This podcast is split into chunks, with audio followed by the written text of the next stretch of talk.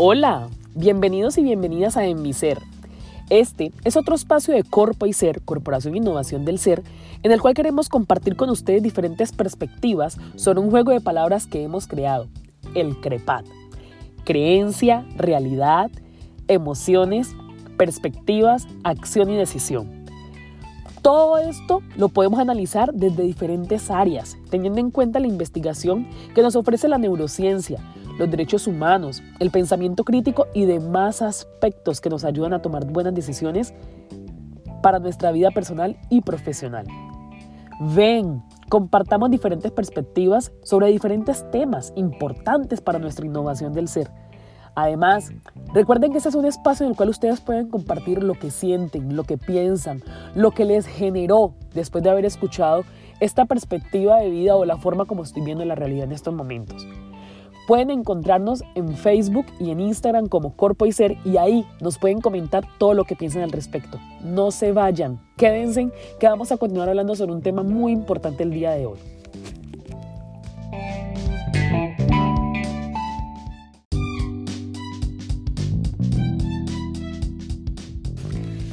Bueno, y para mí es un gusto hablar con ustedes sobre este tema les habla Sandra Palacios y el día de hoy quiero hablar con ustedes frente al tema de acción.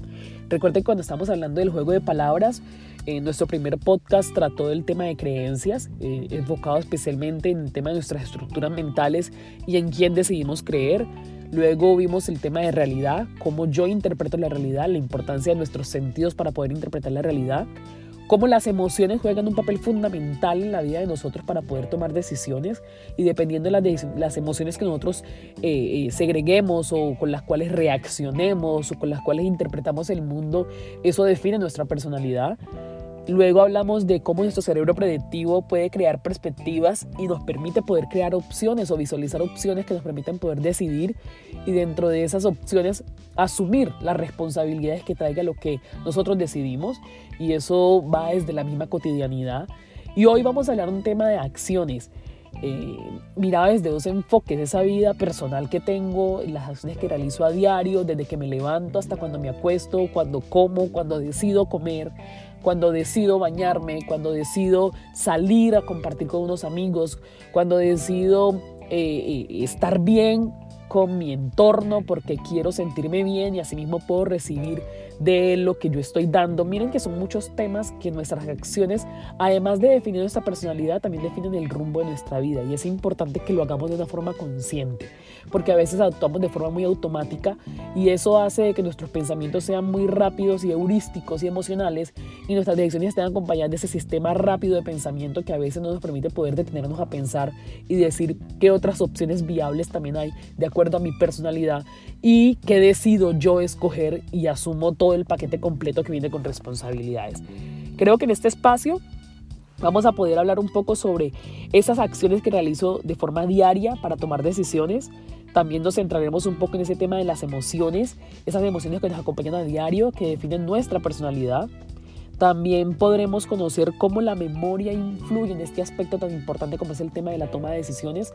Esto tiene que ver mucho con cómo codificamos nosotros el mundo, no solamente con la información que nos dan, sino las creencias que creamos y asimismo las emociones que nosotros a diario segregamos.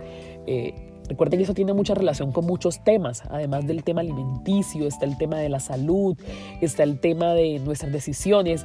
Y yo que soy abogada, eh, les ayudo a, a ver que las decisiones que tomamos también a veces afectan el sistema legal en el cual nosotros vivimos y eso también puede llegar a afectar los derechos humanos de las personas con las cuales convivimos.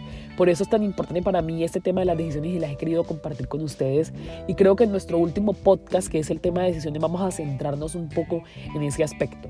Por el momento nos vamos a dedicar en el tema de las acciones y cómo a veces esas acciones que tomamos nosotros a diario eh, pueden afectarnos a nosotros en nuestra vida personal o en la vida profesional o en la vida de otros. Entonces es bueno que generemos como un poco de conciencia al respecto. Y por último, podremos hacer ese ejercicio pensando en Kahneman, cómo pasar de un sistema 1 a un sistema 2 de pensamiento. Les haré unos ejercicios que les permitirán a ustedes poder detener una situación problemática y analizarla de una forma distinta. No se vayan, quédense, que la idea es que sigamos compartiendo juntos todos estos aspectos y que ustedes sigan comentándome en los chats, en Facebook, en Instagram, todo lo que piensan al respecto. Les cuento que eso ha sido algo interesantísimo ver la retroalimentación que muchas personas nos dan después de escuchar estos podcasts.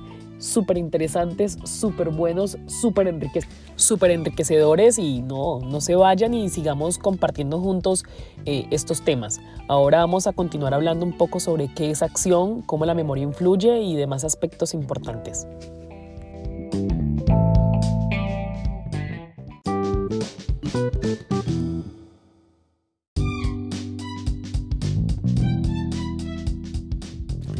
Bueno, ¿y qué es eso de acciones? La palabra acción indica que una persona, animal o cosa está haciendo algo, está actuando de manera voluntaria o involuntaria, en pensamiento, en palabra, en obra.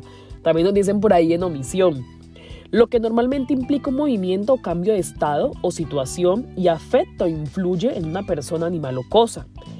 Muchas veces esa palabra acción eh, está acompañada de la palabra voluntad o involuntaria.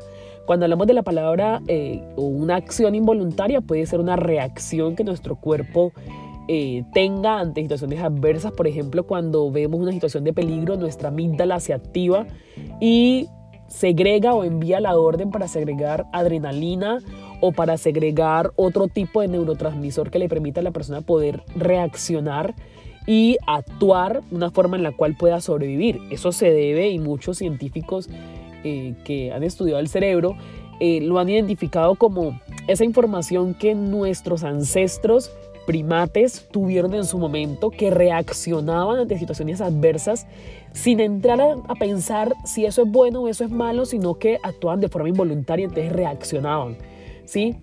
Que hoy nosotros lo tenemos codificado en nuestro cerebro de forma genética y que nos permite a nosotros poder reaccionar ante esas situaciones y que ya nuestro cuerpo lo tiene automatizado y actúa sin que nosotros de forma consciente lo sepamos. ¿Sí?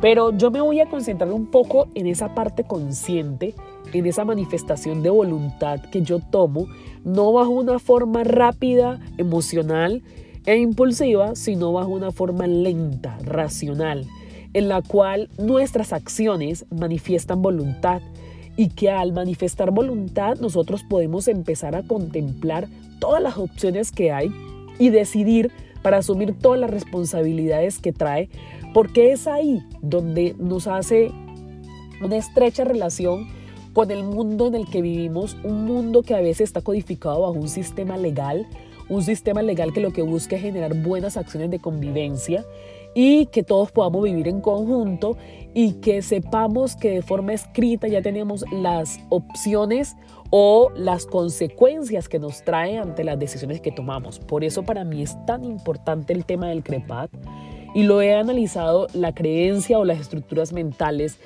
cómo percibe la gente la realidad, cuáles son sus emociones, cuáles son sus acciones y por último cuáles son sus decisiones, porque a la final una decisión es una manifestación de voluntad que se supone que debe ser consciente y que yo soy consciente de que no todos lo tenemos de forma consciente, sino que lo adoptamos de forma automática. Por eso, para Corpo y Ser, Corporación de Innovación del Ser, que vincula la neurociencia con los derechos humanos y el pensamiento crítico, quiere compartir contigo esta perspectiva de cómo tus decisiones o tus acciones a diario se convierten en decisiones y el Estado supone que es una manifestación de tu voluntad. Y a veces tú lo haces de forma automática, ya sea por las creencias que te crearon limitantes o por las que tú mismo creaste o que interpretaste la realidad de una forma errónea o creaste modelos mentales erróneos o que estás teniendo emociones que te están llevando a decidir y tú a veces llegas y te arrepientes después de que pasa la emoción. Entonces, todo este aspecto es para llevarlos a eso, para que tomemos decisiones de forma consciente y nuestra manifestación de voluntad sea de esa forma consciente. Es por eso que hoy hablaremos de cómo accionamos, ya sea desde un sistema 1 o un sistema 2, qué emociones nos acompañan, ¿sí? Y cómo nuestras acciones, revisar una mirada crítica humana, desde esa cabina de control que es nuestro cerebro podemos realizar acciones de forma consciente que nos ayuden a sentirnos mejor, a contemplar mejores posibilidades, que nos lleven por el camino de la realidad que queremos y de la realidad social que existe en un sistema legal y así desarrollar nuestra personalidad sin sesgos que en ocasiones nos limitan a decidir bien. Eh, en un momento podemos adentrarnos un poco en este mundo de las acciones y las emociones, las acciones y la memoria. Y por último, hagamos un ejercicio importantísimo para que nos ayude a poder pensar en cómo podríamos solucionar situaciones problemáticas bajo un sistema 2 de pensamiento.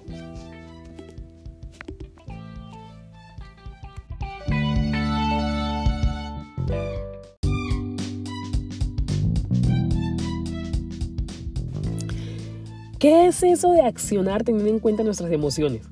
Cada uno de nosotros tiene en su personalidad emociones que los acompañan a diario.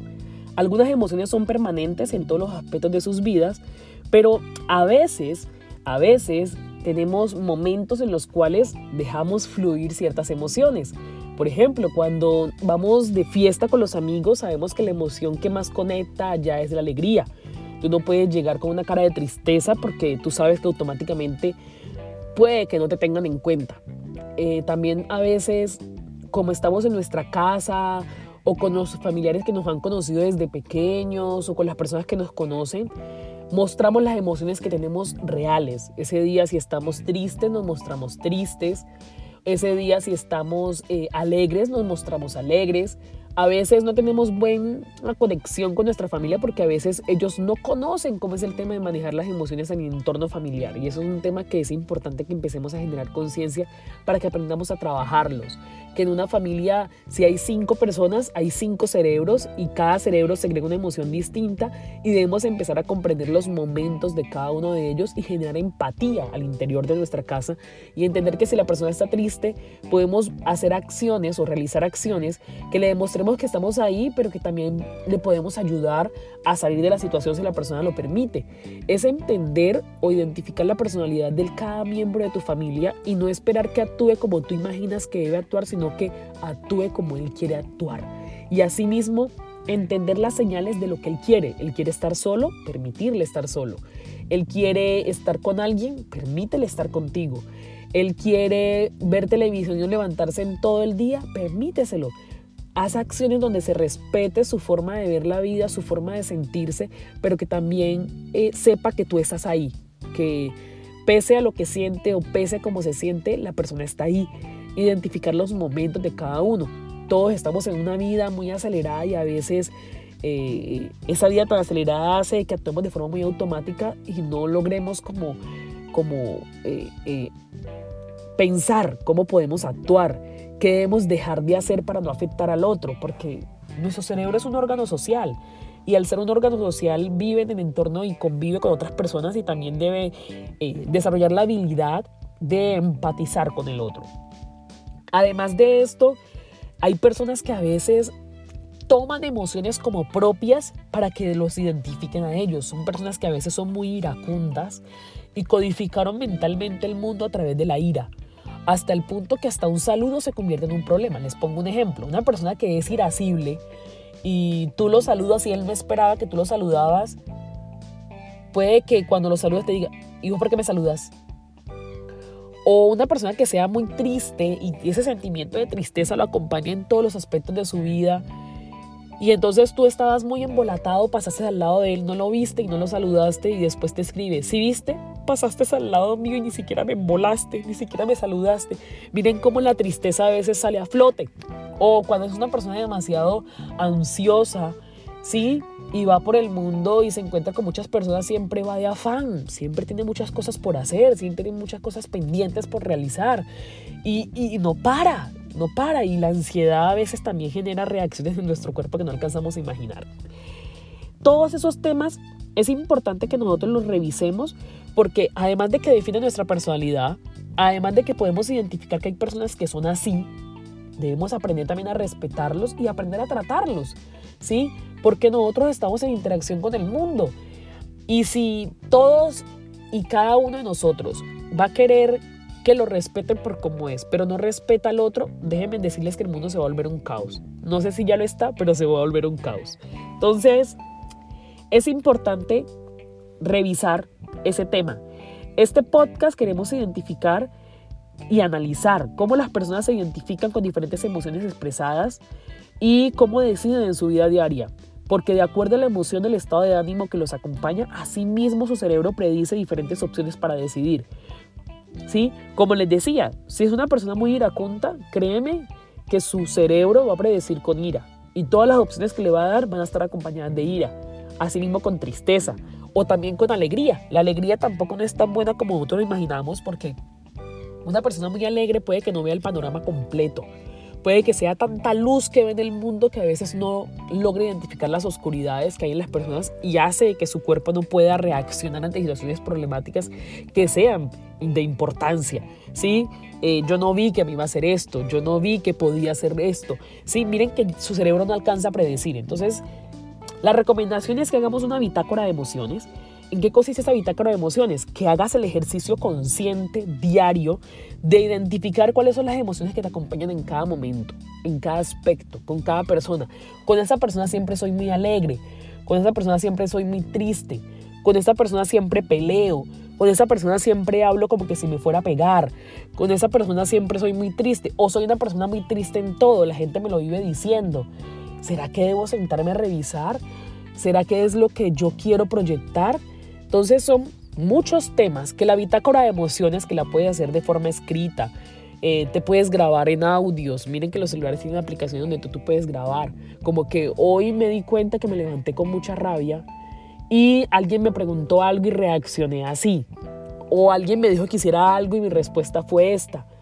O alguien me dijo esto, puede que lo escriba. A veces eh, veíamos como el tema de los diarios como algo muy romántico. No, el diario es algo de vivir una vida consciente, de hacer como un backup de todo lo que viviste en el día, ¿sí? Y escribirlo. Eso también puede ayudar.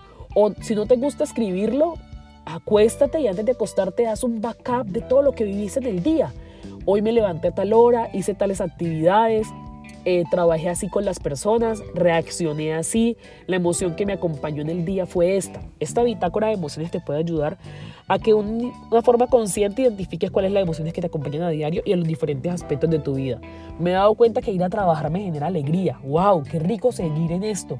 Me he dado cuenta que el quedarme durmiendo me genera tranquilidad, pero sé que no lo puedo hacer. Entonces, ¿qué puedo hacer para poder generar espacios o momentos de tranquilidad dentro de mi vida diaria, sí, y poder sentirla?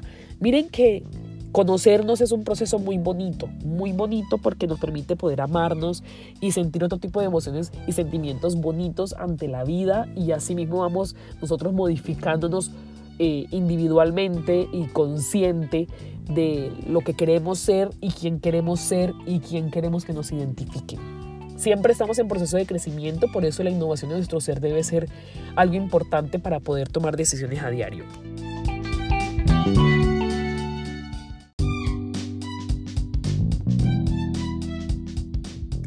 Continuando con nuestro capítulo de acciones, Luego de haber revisado el tema de la relación entre emociones, acciones y esa bitácora de emociones que les recomiendo que la puedan hacer, ya ustedes identificarán de acuerdo a su personalidad cómo se sienten más cómodo realizarlo, podemos hablar sobre el tema de las acciones y la memoria. ¿Cómo codificamos nosotros algunos temas?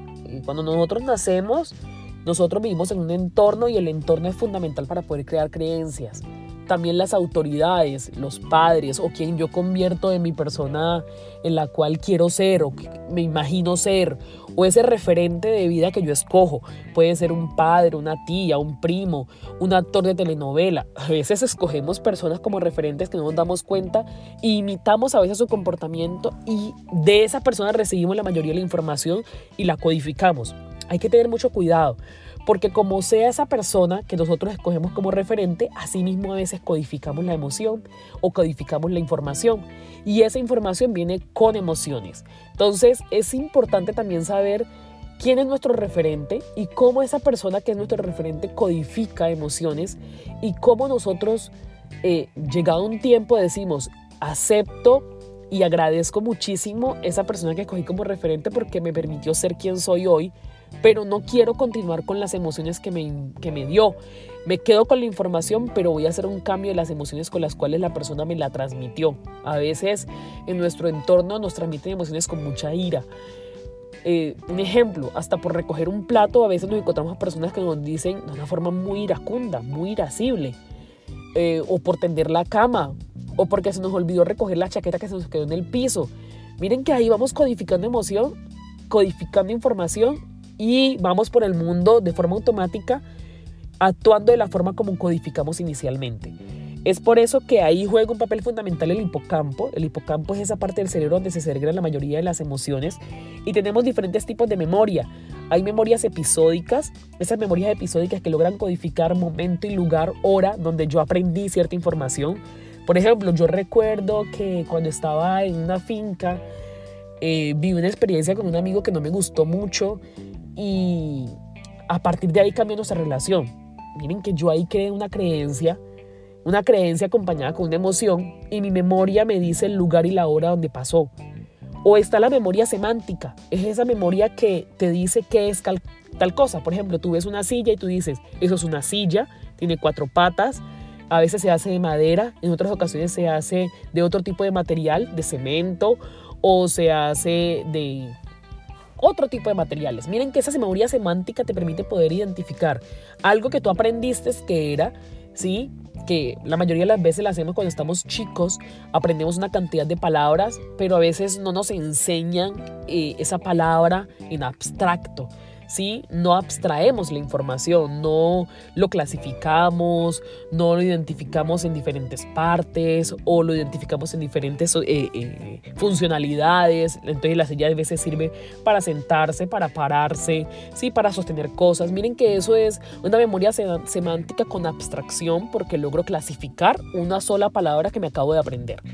Otro tipo de memoria es esa memoria que está a largo plazo y a corto plazo y dentro de esa memoria a largo plazo tenemos esa memoria semántica y por último esa memoria procedimental. Es el tema de las destrezas, esas habilidades y capacidades. Nosotros creemos que a veces las habilidades y las capacidades están relacionadas únicamente con el aspecto profesional. No. También en el aspecto personal tenemos que desarrollar habilidades. La verdad es una habilidad. Decir verdad Decir mentira también es una habilidad. Eh, hacer las cosas bien es una habilidad. Tener empatía es una habilidad. También desarrollamos capacidades sociales. Sí, yo soy capaz de realizar esto porque mi cerebro pudo vivir la oportunidad de desarrollar esa capacidad. Sí, miren que el cerebro desarrolla esas habilidades y capacidades y es esa memoria procedimental. Hay otro tipo de memoria que es la memoria experimental y esa acude a nuestra vida diaria, pero también en la parte, en la parte eh, profesional o el arte o el oficio que realizamos. ¿sí? A veces nuestro sistema laboral está codificado sobre la memoria experimental. Vamos a contratar a alguien únicamente porque ha experimentado o ha tenido cierta experiencia, pero no pensamos que a veces hay personas que tienen otro tipo de memorias que es esa memoria semántica en abstracción que puede ayudar a decidir bien. Que creería yo que podría ser una oportunidad para que los jóvenes puedan tener oportunidades de empleo. Cuando el sistema legal que tenemos entiende que existen diferentes tipos de memoria y que cada memoria puede ayudar a decidir. Y que dependiendo como la persona haya codificado su información a nivel profesional en su carrera o donde aprendió el arte o la experiencia que tiene en el oficio, le puede ayudar a tomar decisiones y todas tienen un nivel de riesgo alto, porque todos son seres humanos y todos codificamos y estamos dándole un gran valor al que tiene mucha experiencia, que es valioso, pero no le damos el valor al que no la tiene, pero tiene otro tipo de memorias que le permiten poder decidir. Entonces es importante que lo tengamos ahí en cuenta porque el generar oportunidades nos puede ayudar a que los jóvenes o las personas que no han tenido experiencia puedan decidir a través de otro tipo de memorias que también son valiosas e importantes y que dentro del sistema que creemos dentro de nuestras empresas eh, podamos darle el valor a cada uno de estos. Por eso, para nosotros es muy importante trabajar el tema de las acciones y la memoria, porque las acciones que realizamos a diario a veces son con las creencias que ya creamos o esas estructuras mentales, eh, cómo cada quien percibe la realidad, cómo siente, cómo son sus emociones, ¿sí? Y por último, cómo su cerebro predice y asimismo poder generar acciones. Eh, importantísimos estos dos temas. Primero el tema de la bitácora de emociones, ahora el tema de la memoria y las acciones tenerlos en cuenta para que podamos seguir conversando un poco sobre todo esto y para poder darle cierre a este capítulo 5 de acciones.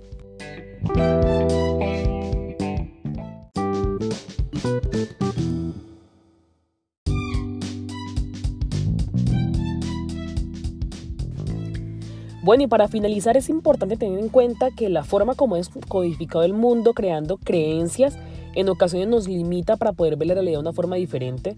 Eso a veces se ve influenciado por las emociones que codificamos también y en ocasiones las volvemos permanentes en nuestra vida y nos acompañan a diario y hasta definen nuestra personalidad. Y que cada episodio que vivimos en nuestro cerebro lo codifica y lo alberga en este hipocampo, el cual cuenta con diferentes tipos de memoria y almacena información de nuestro interés. Para eso también se recomienda otro tipo de acciones que nos permitan poder extraer o analizar una situación problemática que estamos viviendo. Recuerden que cuando hablamos de perspectivas les comenté sobre eh, lo que John Nash nos comenta frente al tema de cómo detenerse a pensar en la situación problemática, luego identificar cuál es la creencia que tengo dentro de esa situación problemática, abstraerla, es decir, salirme de ella y empezar a preguntarme ciertas cosas que me permiten poder identificar la situación, eh, luego preguntarle a otra persona y por último decidir, ¿sí? Eso también nos sirve. También podemos hacer otro tipo. Eh, yo les voy a poner un ejemplo y para eso les recomiendo de que tengan lápiz y papel o un lugar donde puedan anotar y las respuestas que surjan de las preguntas que les vaya haciendo luego de que analicemos la situación problemática las puedan anotar o tener presente para que las tengan a un nivel consciente. Entonces, detengámonos a pensar sobre una situación problemática que te esté afectando de forma considerable en estos momentos. Piensa en ella.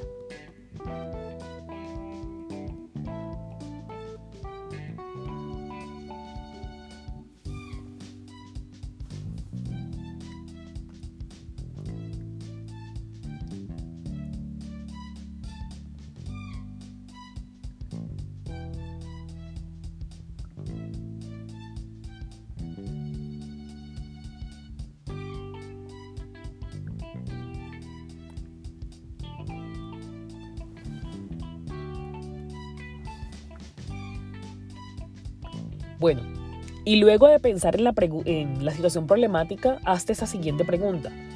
Si te vas a dormir y mientras estás durmiendo se soluciona el conflicto que tienes en este momento, cuando tú despiertas ya está solucionado, ya está todo bien. Pregúntate lo siguiente, ¿qué ha cambiado? En estos cambios que ves, ¿qué sientes? ¿Qué escuchas?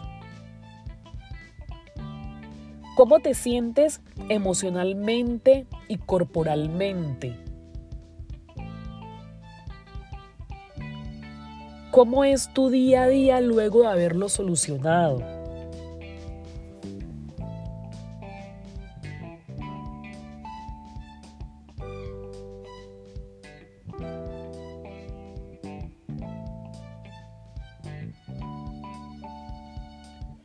Luego de haber respondido estos interrogantes, hazte las siguientes preguntas. Si ya experimentaste esa sensación y te das cuenta que estuvo en tu imaginación, ahora que te das cuenta que no es real aún, ¿qué acciones consideras que debes comenzar a hacer para poder lograr eso que ya imaginaste? Espero el ejercicio te haya gustado. Te recomiendo que lo hagas cada que tienes una situación problemática Identifica los actores en el problema y cómo sería tu participación para solucionarlo. Acude a tu bitácora de emociones. Analiza qué tienes en tu memoria. ¿sí? Conoce cuáles son tus acciones diarias y qué estarías dispuesto a hacer que te ayude a solucionar dicha problemática. Recordando siempre quién eres tú. Son tus decisiones quienes definen tu personalidad, pero no te olvides que estamos en un sistema legal que estamos en un país donde lo que buscan es crear normas que nos permitan poder convivir de forma tranquila y que podemos desarrollar habilidades y capacidades para nuestro entorno y para poder ser quien queremos ser.